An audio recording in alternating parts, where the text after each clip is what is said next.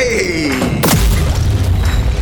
You're listening to Stocks and Sandals, a podcast by Stock Dads for Stock Dads, following two best buds and former college roommates on their journey to master the stock market and the art of being a dad. So pull up your cargo shorts, put on your grass stained New Balances, and let's throw some stocks on the grill.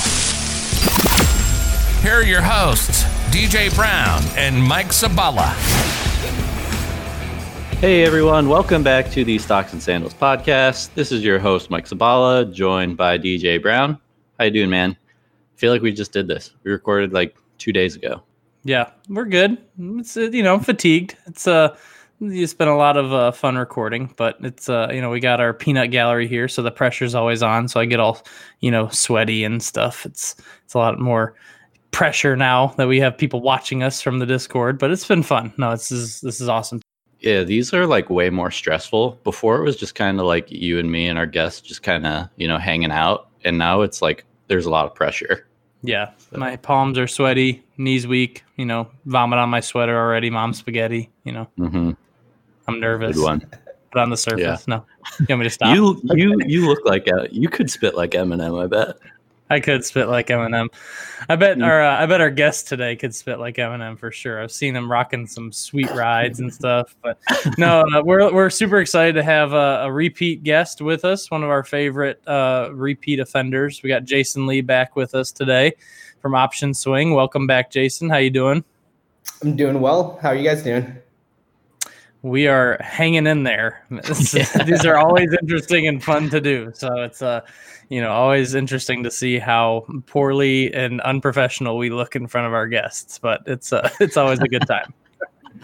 so uh, no, but yeah, we're uh, we're glad to have you back, man. Uh, for those of you who are new listeners for us or who maybe missed it, uh, Jason was our big 10th episode um, you know talking about options and entrepreneurialism and kind of what we're going to be talking about a little bit more of today, doing kind of a part two, if you will, and kind of following up on each other's journeys and how things are going. Um, talk a little bit about options, talk a little bit about our uh, paths and how they've crossed and how we've kind of been working together since our last episode to, uh, you know, bring you guys the Stock Dads Discord and all sorts of fun stuff. So, we appreciate you back coming back with us, and uh, I guess we didn't scare you away the first time. Too bad, huh? Not at all. And thanks for having me again. Yeah, for sure.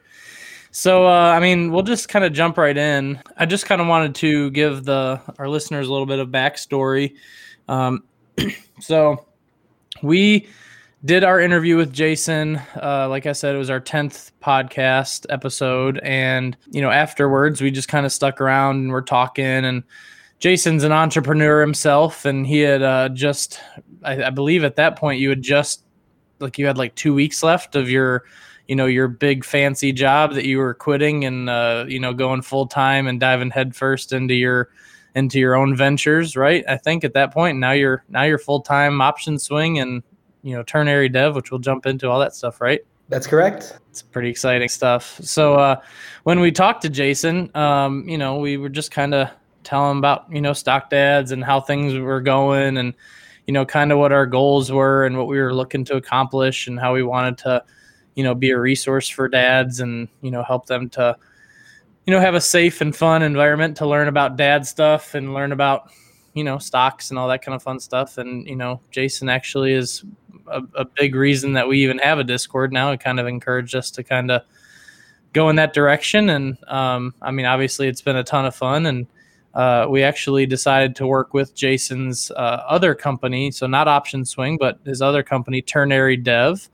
Um, Jason, can you tell the people a little bit more about Ternary Dev, and then I'll kind of give them a how we've experienced it too. So yeah, absolutely. So um, originally, when I started Option Swing, Option Swing is similar to kind of what you guys have, which is essentially a private community inside of Discord.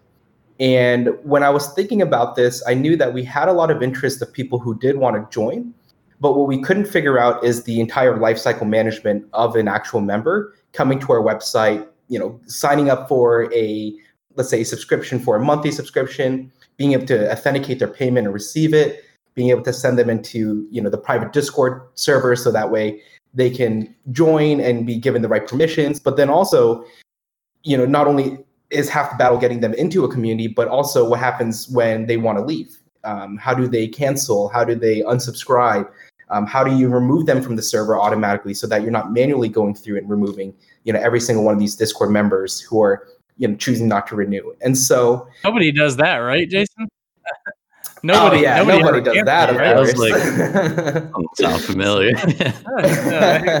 Seems like a bad idea. yeah, right.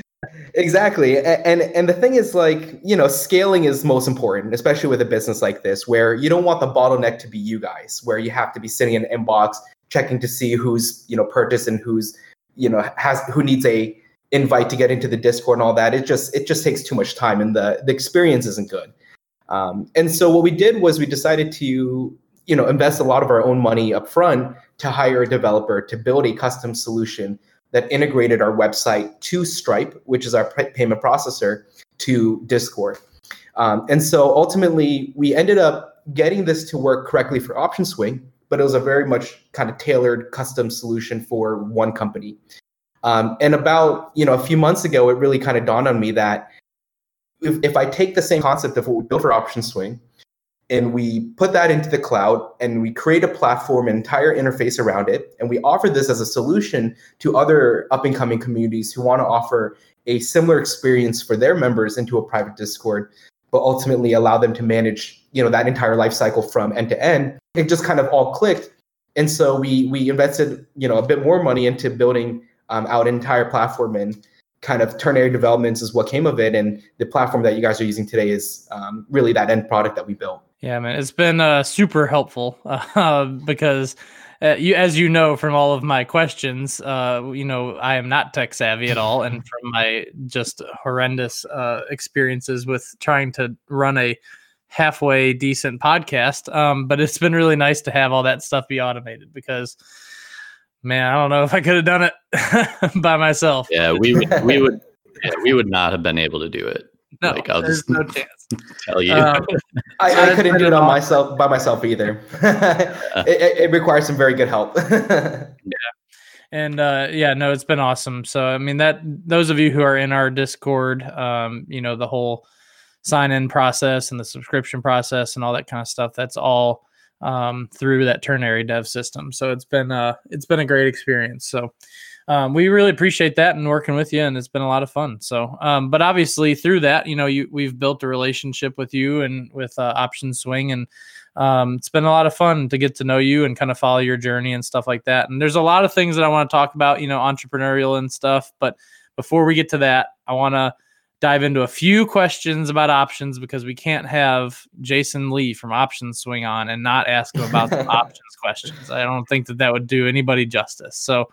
Um, Mike, I know you have a couple of really good ones, so I'll let you kind of kick it off. Okay. Yeah, I I just have two questions about options that I wanted to ask. So the first one is will probably be a little bit shorter. I'll start with that one. Um, so I guess my question is with options. So say you're buying a call, you know, you're expecting the stock price to go up, right? Is there ever a reason that you would opt to buy just the stock rather than an option for the call? Like if you think it's going to go up, but outside of any, you know, I feel like the danger with options is not totally understanding them, but like if you do understand them, is there really any downside to buying a call over just buying the stock? Like, is there ever a situation right. where you think it's going to go up, but it would be better to just buy the stock outright? Right. Um, ultimately, I think personally that it is better to buy the stock outright just because once you own the stock, you own it forever.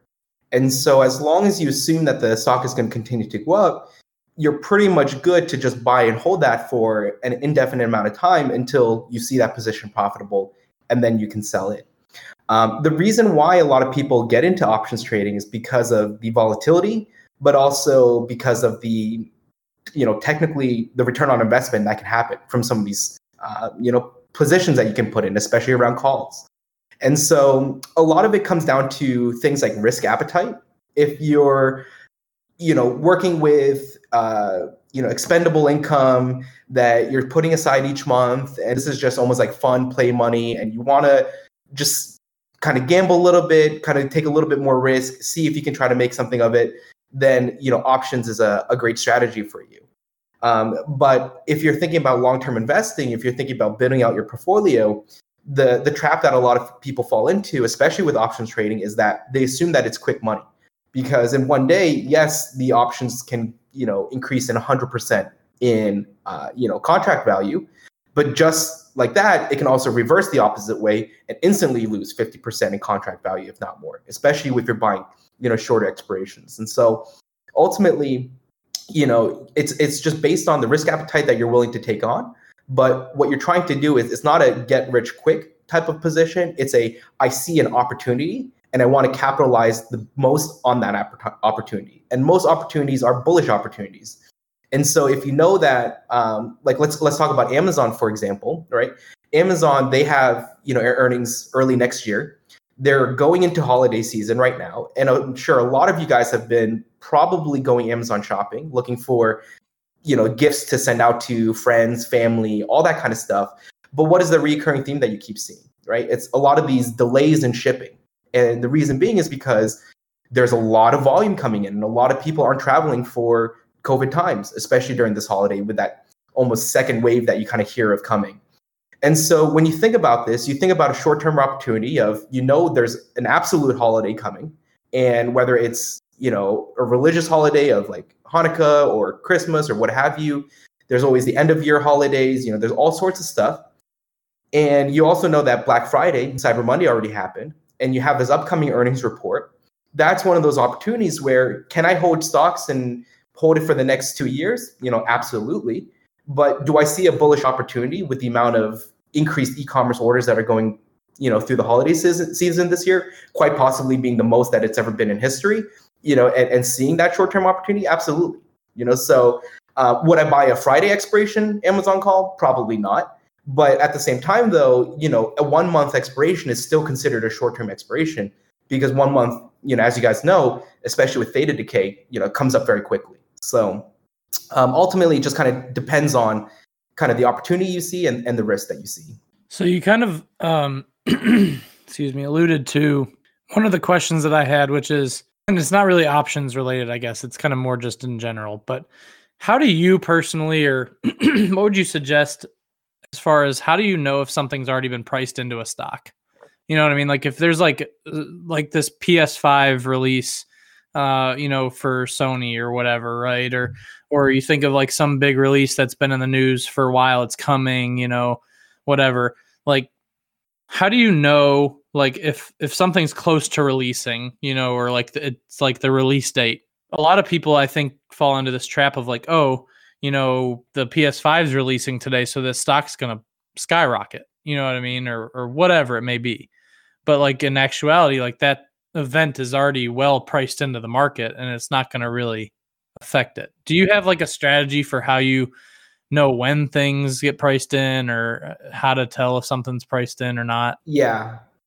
Um, there's two ways to look at it. The true way to go about it is fundamental analysis when you do fundamental analysis on a company, there's some kind of like formula and calculation, and ultimately you can see kind of what the know uh, estimated like intrinsic value of a stock price should be based on their you know current stats versus looking at today's current price where is it at and sometimes you'll see that you know when you do that calculation some companies will be undervalued where you know it should be you know $200 a share but it's only sitting at $120 a share. So that could be a great opportunity. But then you'll see something like Tesla where maybe the true value should be only, you know, a few hundred bucks, but you know, it's it's it's skyrocketing. And so really the the biggest thing to consider is when you have a, a notable news event coming up, whether it's a release date of a big product of theirs, like a, a PS5, or maybe even like the earnings report. You know, there's a lot of movement around earnings report time what you have to look at is you have to look into leading into that announcement and that date, what's happening with the market.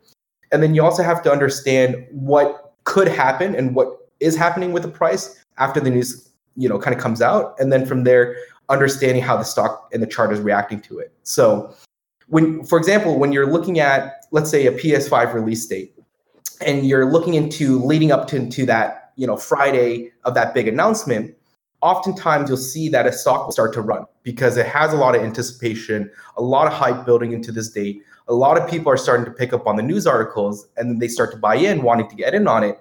And by the time it actually hits that date boom it comes out. But you know okay the news has already been out and the hype is a little bit gone and not, suddenly you see a deflation in the price and everyone's just kind of bag holding thinking you know what happened? I thought we're going to see a huge jump there but you know it really just kind of fizzled and so a lot of it has to deal with leading into almost that date the run up looking at that and then deciding whether or not the run up has been too great that you know if if like 5 days before an ER the price moves 15% up that's a 15% move that probably would have happened what should the, the news have been good.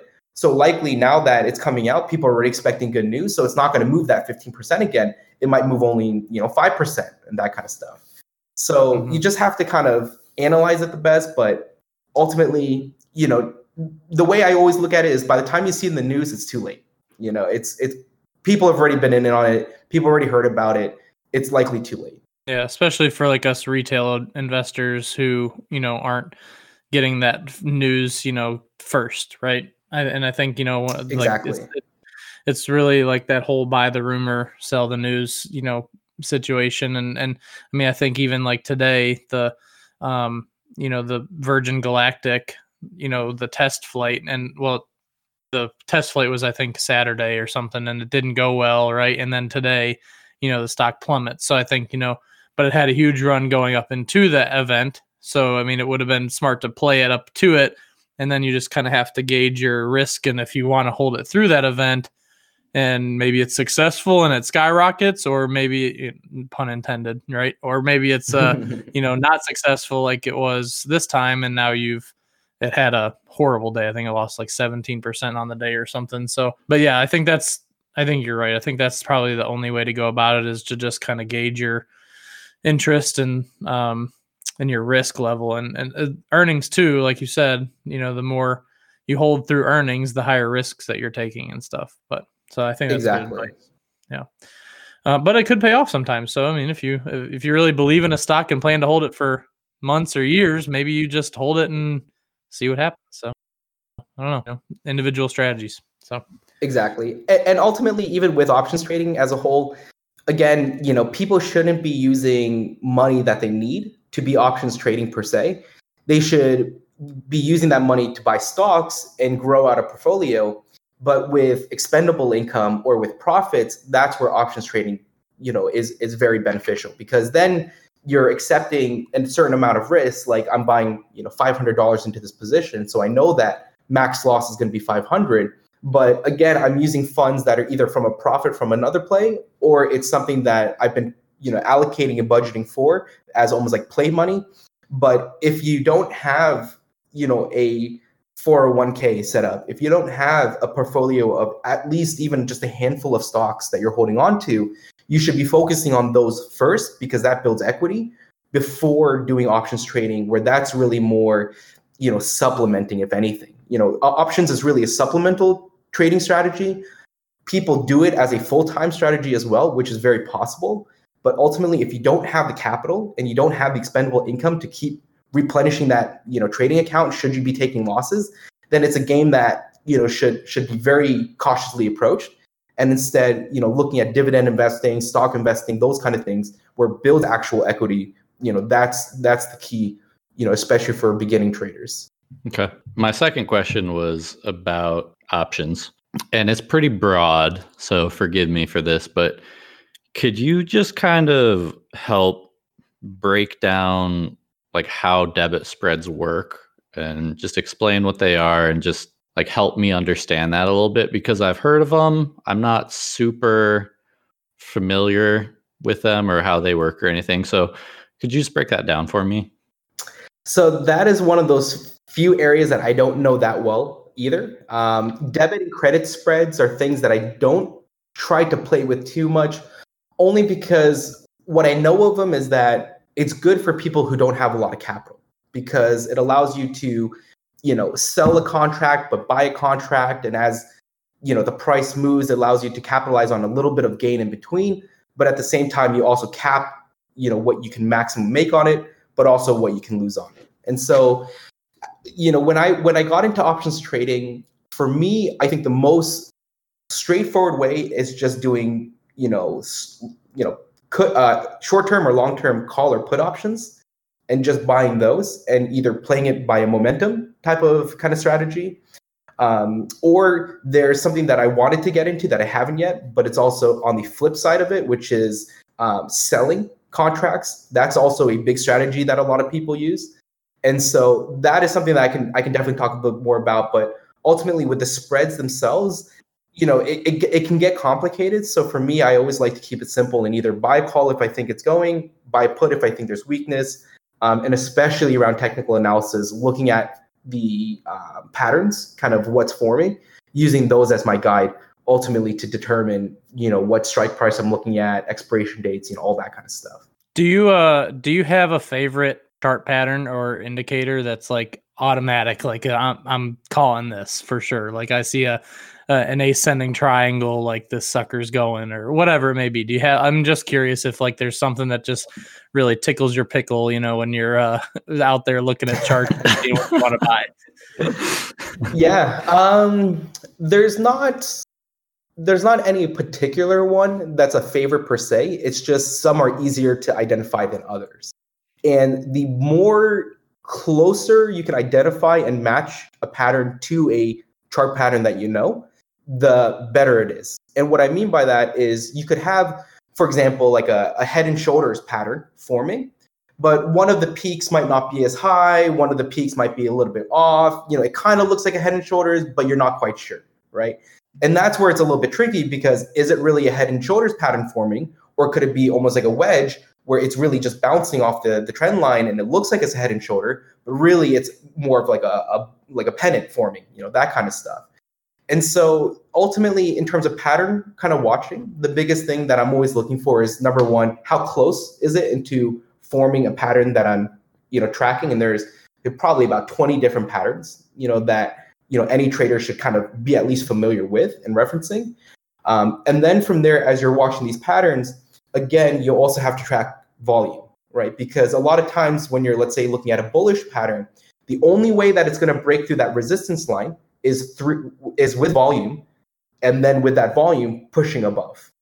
And when you're looking at this pattern and you see it kind of coming back and it's kind of bouncing it's getting to that critical point where is it going to break above the resistance or fall below the support that's where you're again really kind of watching watching. And if you see that volume start coming in boom buy calls right there because you know that it's most likely going to break above that resistance and continue moving. So you know ultimately again it's just it's identifying the strength of the pattern of how closely it's matching. Again, it's how well you're drawing your lines and doing your technical analysis. And then from there, um, you know, it's just it's you know making the play and then hoping it goes in your favor. So um, once you identify pattern and you see the volume coming in or whatever, and you like, okay, I'm gonna I call here or put whatever. Like, how do you determine your timelines? Do you use a like what what do you use to determine like is this going to be a a call that's a week out or a month out or three months a leap? Uh, uh and is that a term? That I just use it like leaps or like I, I don't know. Tell me some of those like fun little terms like if it's like a swing or a leap or whatever and and then how do you determine how long out you're going to buy a call or a put? Yeah.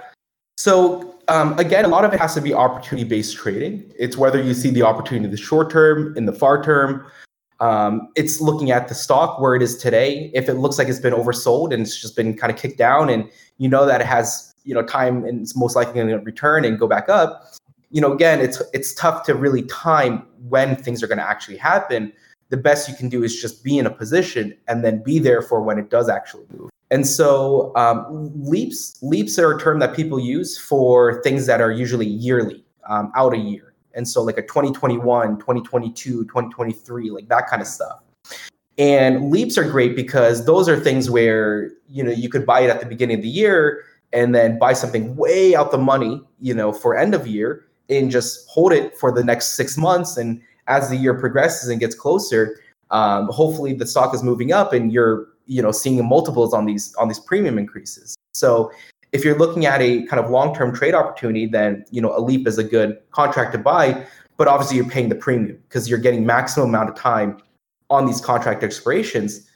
It's giving you the the highest probability that it will go in your favor because just purely about uh, the amount of time.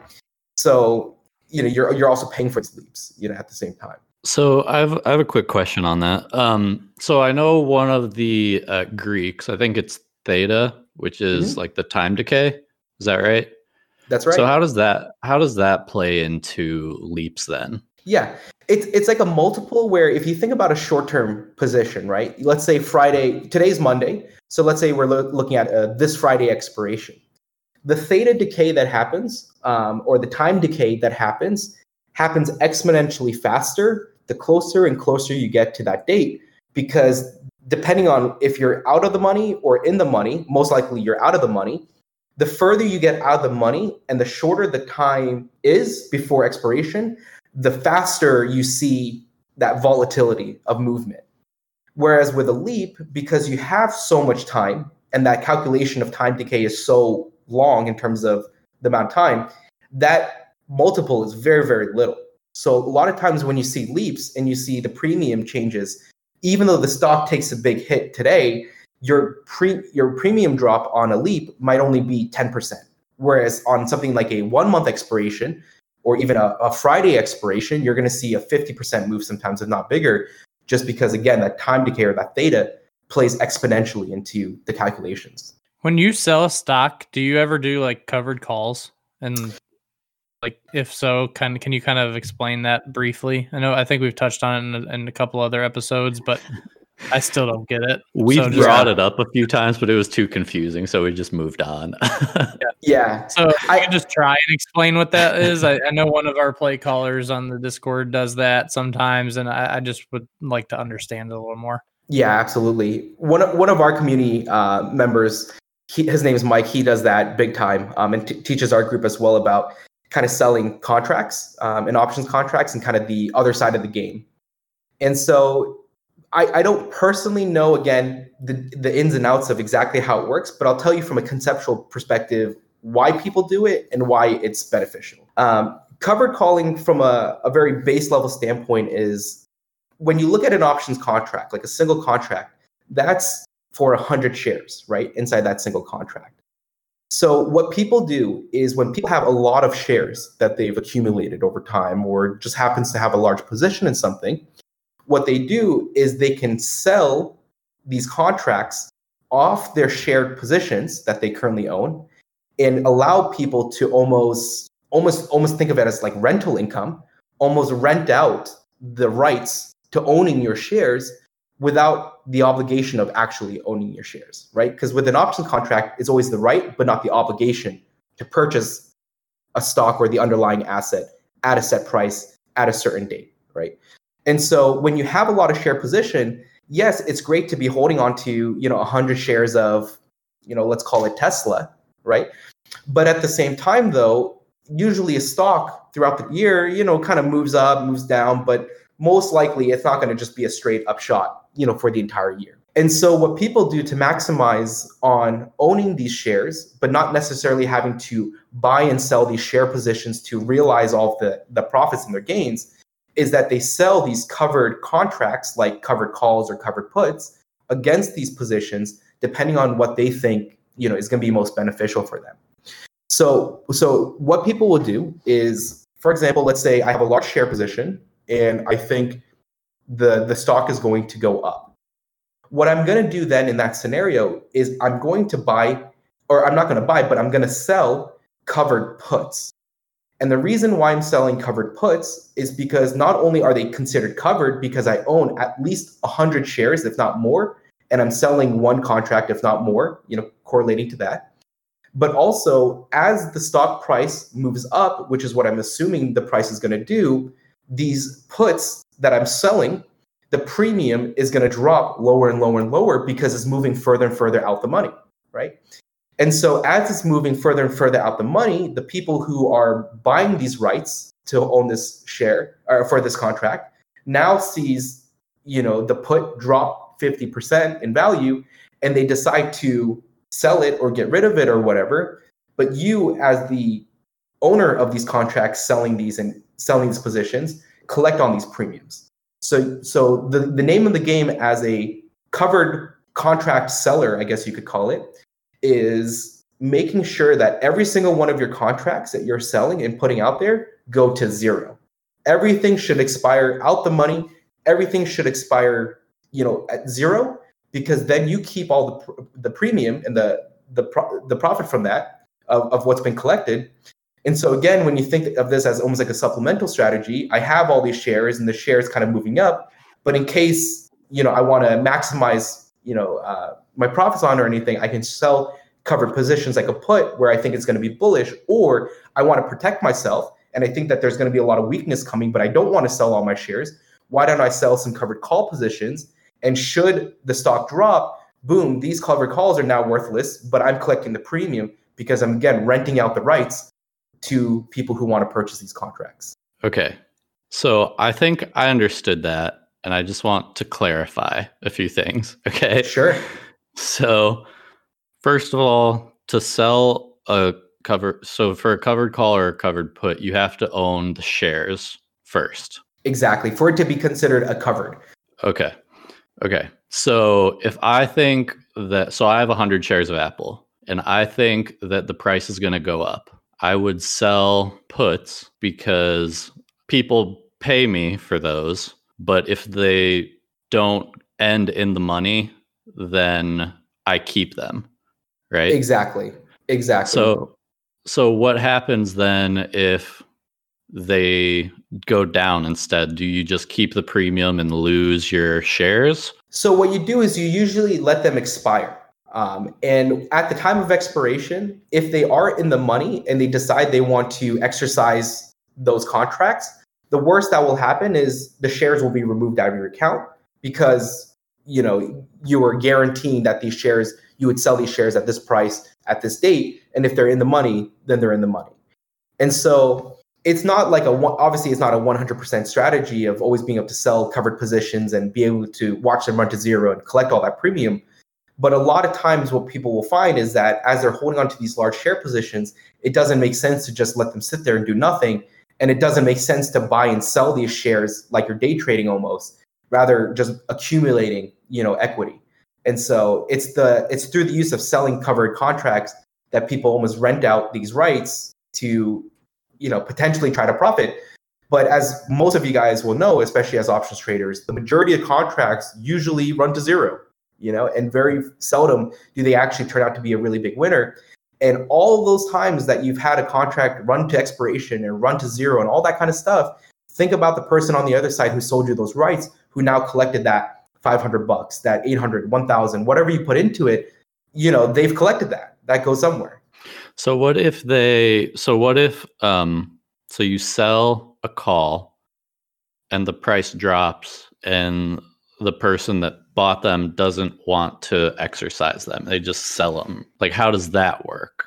Do you still keep them? I believe so. That's where okay. it gets a little bit into the gray area. Um okay. From my understanding, again, it's always the right but not the obligation to purchase an underlying asset. So at the time of expiration, a lot of times what you'll notice is that um, because theta is reading zero on the board because it's the time is zero, what you'll see is that everything that's in the money is very almost like even numbers. Like the first in the money will be you know two dollars, then the next will be three, the next will be four, five, six, and as you kind of go out further and further in the money to the strike, the higher and higher those intrinsic values of each contract is. And so at the time of expiration, when those contracts get sold back, you could you technically you know keep whatever that contract value is at the time. And so if you don't want to exercise it, they'll just, I believe, just swap it out and give you the intrinsic value, whatever it's worth, as money instead. Because at the end of the day, it's the same whether you buy you know two contracts at a thousand bucks or 200 shares at a thousand it's still you know the same right okay that was super helpful for me. I think DJ is confused, but I'm always confused, and I think uh, I think that no matter what, uh, like the more I talk about options, like the more confused I get. I think I'm just gonna have to get open a paper trading account and just do some, because I honestly like yeah. until I just do some. Like I, I just don't think it's gonna click for me. Um, I I've tried asking the same questions thirty different ways, and I mean, like, this is nothing against you and how you're explaining it, Jason. I just I'm an idiot to be honest. So uh, my brain just doesn't. um, Yeah, plus I thought just- I thought it was very well explained. I, I mean, I did too. I, I, like I kind of conceptually get it, which tells me that it was explained awesomely. Because if I can kind of get it, then that means that everybody else that's listening that has a normal brain probably is like, oh wow, that makes perfect sense now. Thank you. So, um, but no, um, before my brain absolutely melts, let's uh let's jump into some uh let's talk more entrepreneurship because um you got a lot of value obviously with options, but you also got a lot of value as an entrepreneur. So I want to make sure that our listeners and myself and Mike, you know, get to pick your brain a little bit. Um, so tell me just kind of, uh, I mean, we'll just kind of start easy. Like, how's it been since you left your, you know, your dream job and started doing, uh, you know, your own thing full time? Like, how's that been for you? Yeah, so it's been very it's been very good. Uh, first and foremost, one of the things that really prompted me to kind of decide whether or not I could, um, you know, keep up with the main job and continue there was really just bandwidth. And what I realized as the year progressed and as Option Swing got bigger, and especially with Ternary Developments wanting to pursue that project and, and build that company out, there's just too many things that need to get done. But with the main job also requiring a lot of hours, it just was burning me out. And there just wasn't enough time in the day for really anything. And so, um, having since now left that job and now focusing 100% on my entrepreneurial pursuits, I feel a lot better because I have more time throughout the day to allow myself to build the things that I want. Um, and, you know, just overall, even just like not having conference calls all day where I don't have to worry about that 10 o'clock call and that 11 o'clock call and that one o'clock call and so forth. And just being able to work, you know, in my office like this and, and be able to build, you know, without interruption, I really like that. So um, just the freedom that it's given me is, you know, night and day. Now you just have to worry about your 7:30 calls with Mike and I and looking at our ugly mugs. which Probably much worse, really. So you made a huge mistake. um, uh, I actually have another question. So, like, that's something. I mean, like, I, we're still in our infancy stages and stuff, and I, I we're nowhere near um, to the point, you know, of establishment that Option Swing is at and stuff. But this is something that I would eventually like to, you know, possibly make a full time thing and and kind of transition into it. So I'm kind of just interested. How did you? I mean, did you just come to a point where you were so burnt out that you had to make the move, or was there like, did you like somehow talk yourself into it mentally? Like, I'm about to make this huge plunge into into the kind of the unknown and stuff. Because like, I feel like a lot of entrepreneurs, not even just in what we're, what we're doing, you know, like any sort of entrepreneur, right, that has like a business that they want to um you know that they want to pursue or build like and but they have this the safety of of a you know their jobs that they have currently. How do you make that move? How do you like just finally you know i don't know sack up and do it? You know what i mean? Because like that's the part that i am just nervous about down the road. Like i just don't know that i could ever like leave the safety especially with two kids and you know Oh, a yeah. Like you know I, I got like responsibilities so it's it's nerve-wracking so i'm just interested to hear that Yeah. So as you're kind of asking that question, there was two keywords um, that I kind of picked up on what you're saying, which is something that everyone has to consider. The first is safety, and the second is security. And both of those stem a lot around financial. And if your main job is providing safety and security financially, and you're now thinking to leave that job to pursue something new, the biggest fear of essentially the unknown is the financial part. Am I going to be able to at least make enough that I can continue living my life, take care of my kids, pay for the rent, buy food, all that kind of stuff, and still be able to, you know, survive while building? Or am I going to see a lot of hardship, you know, if I lose my first job to try to pursue this? And so that's really the main the main driver for me in terms of making it a lot easier for me to let go of my primary income at the time was simply that option swing was big enough at the point that I could not necessarily maintain the amount that I was making, but at least maintain a lifestyle enough that I'm not taking a huge, you know, step back, nor am I, you know, giving up a huge chunk of money for something like this. It was more just financially, it made sense. I could survive off of one salary, um, especially off of option swing at the time. So, you know, I, I don't see why not take that chance and see how it goes versus letting it draw on further and further to the point where I just know that, you know, these projects will get done someday, but between getting them done, you know, in the next three months versus getting them done in the next three years, it's the difference between working full time on something versus working part time on something. Yeah, that's been something that's been super hard for me personally recently. And I would imagine it's the same for DJ because I know he's way more busy than me already. but um, yeah, just working like my full time job and, you know, getting the Discord started up and doing all the Facebook stuff and the podcast and just like everything has felt super overwhelming. It, it is. It, it is. And that, that's the thing that people often don't realize going into this, you know, in terms of entrepreneurialism, is that there's no one that's going to make it for you. There's no one that's going to post it for you or record it for you or do any of this stuff for you unless you're paying them, which oftentimes as an entrepreneur you can't because you don't really have a lot of capital to, to begin with.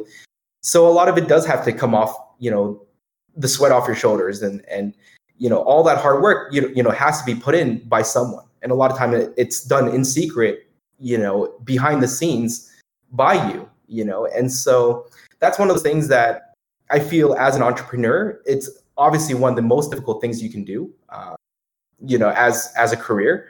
But ultimately because you go through the hardships and the trials you know of being an entrepreneur as you meet other entrepreneurs you gain a lot of respect because you know what it's like you know? And so mm-hmm. the the ultimate kind of deciding factor is whether or not you can do it you know and a lot of people they give up very easily because when things get tough they didn't realize that it was going to be this tough and maybe it's not for me and i'm just happier doing something else you know which is totally fine. But those who truly succeed are the ones who push through especially during those hard times especially during those late nights and you know the grind that occurs especially in the beginning to get everything up and running and moving. You know that's it, it takes a certain kind of person and personality to be able to do something like that Getting yeah, me hyped sure. right now, dude. yeah. No, I mean it's it's so true though. I mean, like, you know, one of the things that I've learned about myself over the last, I don't know, five months that we've been doing this or whatever, like um I don't say no easily. Um and I, I overcommit myself in a lot of different ways. Like, you know, first of all, like when we first decided to start the podcast and when that was literally all it was was just a podcast right? I was i'm, I'm a full-time dad obviously of two. I have a full-time job. I am working on my mba um like and then i decided oh let's just do a podcast and that just evolved and really quickly turned into now we're running a business out of this. And then on top of that i thought oh well i can still coach basketball this season. So i decided oh, I'm going to go coach basketball, uh, you know, this year, and and like uh, you just literally run out of out of time in the day, and I, I think for for all the dads out there listening and the you know the entrepreneurs and the ones that are grinding and stuff, like I think you know one of the most important lessons that I've learned is like you got to set priorities. You know what I mean? Like like for me, like I started to sacrifice time with my wife and kids and that was not what I wanted to do. And I, you know, had to realize like if if I want to do these things and still be a dad, still be a good husband, like there are other things that in my life that I have to say no to sometimes and it's okay. Um, you know, so like basketball, I'm done. I'm not coaching anymore. Like I'm not going to do that again. You know what I mean? Like I you know, there are just things like as soon as as soon as I get my MBA in July, like I'm not going to get a third master's degree. Like I'm good. Like you can just chill, you know, like I feel like I've, I, I put this pressure on myself to like, I don't know, just never stop, like never stop grinding and stuff. And like, that's great. And that's, you know, will get me places. And I know that this is going to work because I'm going to make it work, whether anybody listening likes it or not. Like it's going to work. Um, and this is going to be something fun and big, but it's just like something where like, you just have to know what's important to you and and if you're willing to kind of fight for it you know so i mean four hours of sleep a night hey you do what you got to do right you just kind of make it happen so but that's it's encouraging to hear that like at some point, you know, you had the balls to just like say I'm doing this. You know I mean? I'm just going in head first because like that's the point that I need to get to at some point down the road. Obviously, we got a long ways to go before I can do that, but you know, just that mentality that like someday I will have the guts to do it is encouraging to hear. You know what I mean? So Oh yeah, and and some of the things that I've kind of taken away just over the past year of kind of growing these businesses is one, you know, everything happens for a reason, and everything happens when it should for the most part. And so, a lot of times you can't time when you think you'll be ready to leave, you know, your first your your primary income and your primary company, because a lot of times something's going to happen. Just like with me, I, I got hit really hard with a huge increase in terms of bandwidth of required work for my main job that during that stretch of me trying to do all that i got super burnt out. And that's when it just got to the point where i couldn't i knew i couldn't do both. And that was very you know uh, you know that happened as almost like an opportunity and slash fate you know and telling me the universe telling me that this is the time where you know you really have to decide for yourself. So you know it is hard to to to try to gauge when you think you'll be ready and and whatnot. But what I can tell you is that when that time comes, you will know, you know, and you'll you'll look at Mike and Mike will look at you and you guys will be like, you know, this is this is it. We've we've done it and we, we're at a point where we can, you know, take this full on, you know, head on and everything. And so I put my two weeks in like yesterday. We're we're going for it. Good man. Good. I think I need to. I think I need to get rid of Mike first, so that I can get that fifty percent back. Because then I can get, you know, I can quit fifty percent faster. No, I'm just um, no, that's, yeah. that's not. This is good. So I mean, I think that this is this is super valuable for anybody listening. Anybody that's wanting to, you know, start or do anything that's scary or you know, jumping into the unknown at all. So, but I mean, we could sit here and talk about this stuff all day. Uh, but we are going to do a live Q and A session after this, so I'm going to save some of the questions for that.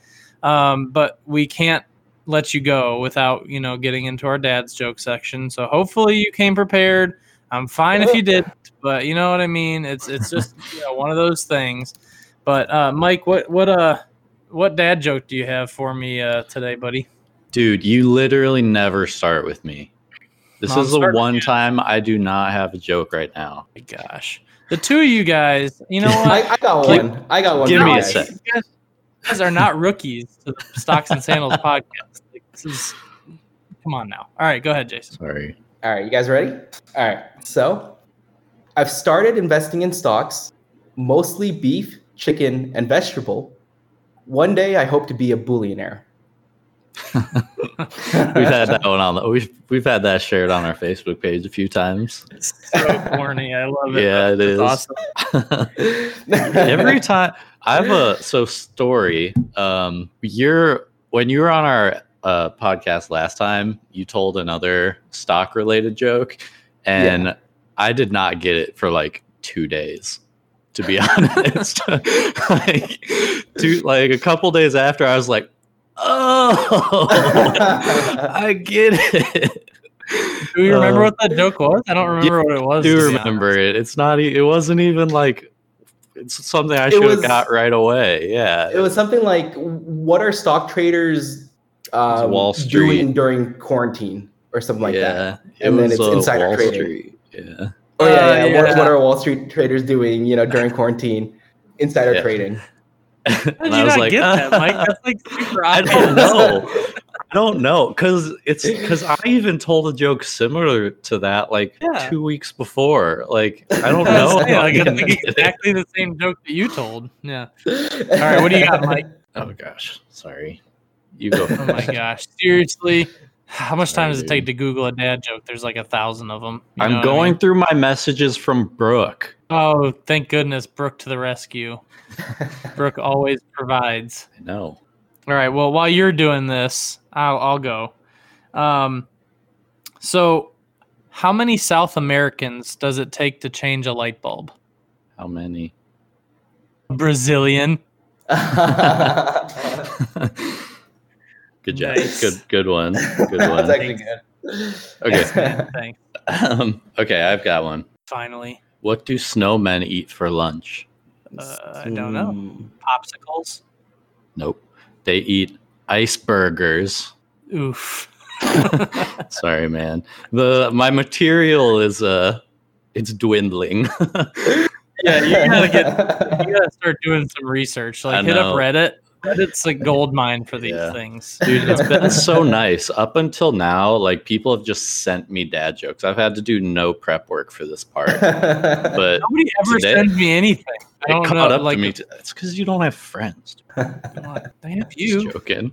I have you and that well, and Jason's kind of my friend. I think so. We're friends. Thanks, man. that was such a pity, like pity the pat on the head. We're, friends. friends. Uh, all right, well, let's wrap it up here. Um, but yeah, no, thanks again for being on, Jason. Uh, tell the people where you can where they can find you and uh, uh, do a quick little thirty second pitch for yourself. Go for it. Yeah, so um, if you guys didn't know already, Option Swing is an educational community that teaches uh, people how to essentially trade in the stock market and do options trading. So if you want to learn more, you can go to our website at optionswing.com.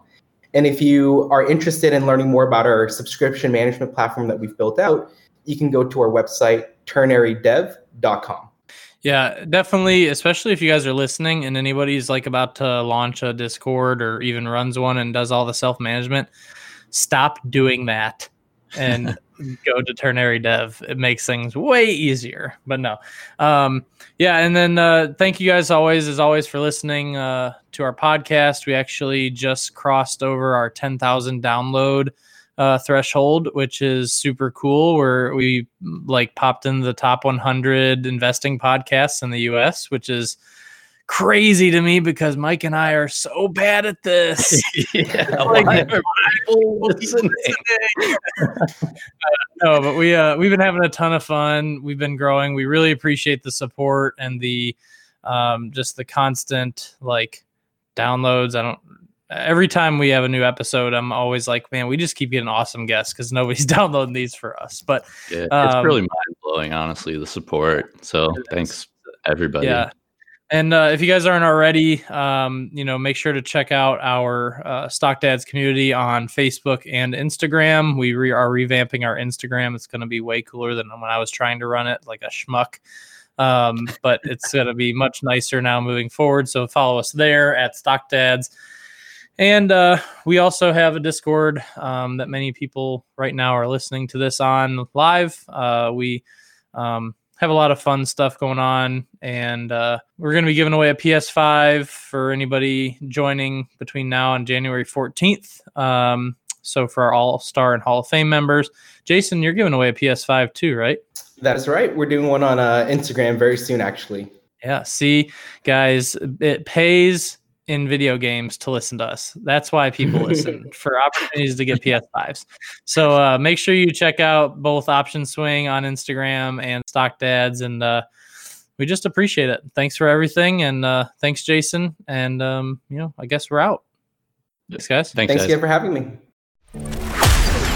Thank you for listening to Stocks and Sandals, a podcast by Stock Dads for Stock Dads. Make sure to subscribe for future episodes and join our Stock Dads community on Facebook and Instagram. But most importantly, don't touch the thermostat.